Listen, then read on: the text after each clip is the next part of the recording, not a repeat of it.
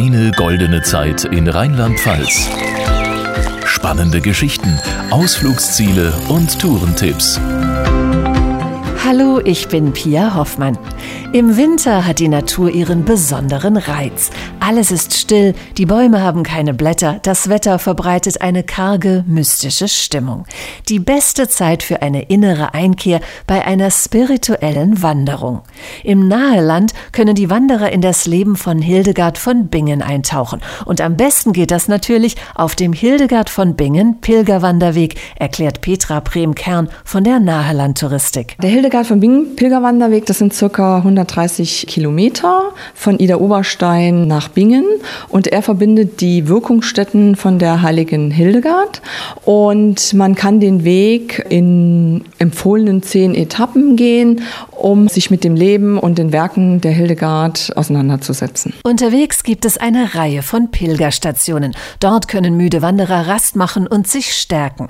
Eine davon liegt in Bergen, wo Inhaber Paul Krachen für seine Gäste ein ganzes Hildegard von Bingen Menü zusammengestellt hat. Es beginnt mit Dinkelbrot. Hildegard von Bingen hat ja speziell gerne mit Dinkel gekocht. Wir haben hier am Pilgerweg Bäckereien, die sich spezialisiert haben und sehr gutes Dinkelbrot machen. Dann gibt es eine Minestrone à la Hildegard mit den Gemüsen, die die Hildegard empfohlen hat. Dazu gibt es einen Hildegard-Wein vom Disi Bodenberg, Kaffee und Hildegard-Kekse, die machen wir selber. Und das nehmen Pilger eigentlich ganz gerne. Aber Paul Krachen sorgt auch für geistige und seelische Nahrung. Auf Wunsch schließt er für die Pilger die Kirche auf oder hört ihnen zu, wenn sie auf der urigen Holzbank vor dem Haus über ihr Leben sinnieren. Ich setze mich auch gerne dazu. Dann geht das möglicherweise bis in die sehr privaten, persönlichen Lebensgeschichten hinein, warum jemand sich auf den Weg macht. Ich gebe dann gerne ein bisschen Auskunft, weil ich äh, Hildegard von Bingen von meinem Theologiestudium her und Religionslehrer habe ich ausgebildet. Und äh, da gebe ich dann auch gerne mal ein paar Hinweise noch zu Hildegard von Bingen, wenn sie gefragt werden. Am häufigsten fragen Wanderer, wo sie gelebt hat, wo sie gearbeitet hat und wie es in der Region damals aussah. Hildegard ist auf ihrem Weg von Niederhosenbach, wo sie geboren ist, hier durchgekommen, hat im Wäschenweg da unten wahrscheinlich sich die Füße gekühlt in dem Ortsbad.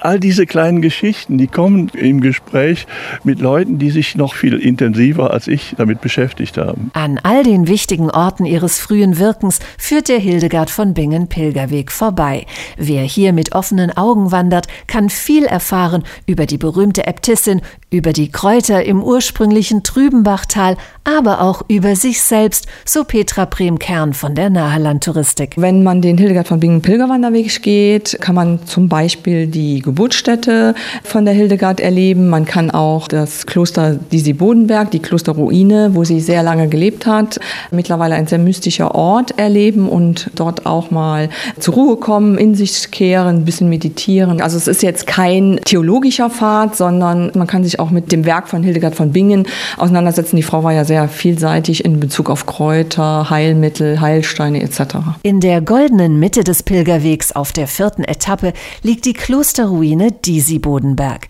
Das Kloster war für die Entwicklung der jungen Hildegard als Naturheilkundlerin und Universalgelehrte von zentraler Bedeutung, weiß die Kunsthistorikerin Gabi Wahn. Sie ist hier als junges Mädchen hergekommen, hat hier ihre erste große Vision. Da wird ihr gesagt, schreibe auf, was du siehst und hörst.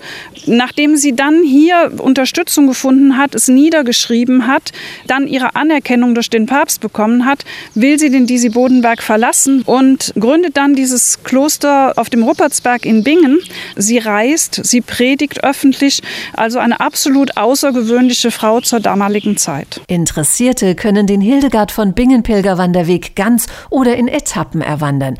Wer allerdings mehr in die Tiefe gehen mehr über die Heilige erfahren möchte, kann sich einer Themenführung mit einem fachkundigen Guide anschließen, rät Petra Brehm-Kern von der Naheland Touristik. Bei Hildegard von Bingen gibt es verschiedene Programme. Man kann die einzelnen Etappen als Tagesetappen mit Begleitung machen. Man kann ihn auch unter dem Aspekt des Fastens machen. Es gibt da unterschiedliche äh, Varianten, äh, den Weg zu erleben, mit und ohne Begleitung. Der Pilgerweg führt vom Disi-Bodenberg über Sponheim, nach Bingen am Rhein. Im Ruppertsberger Gewölbekeller wird die letzte Wirkungsstätte der berühmten Benediktinerin vermutet. Der Pilgerwanderweg endet in der heutigen Benediktinerinnenabtei St. Hildegard. Mehr Infos zu deiner goldenen Zeit in Rheinland-Pfalz findest du unter rlp-tourismus.de.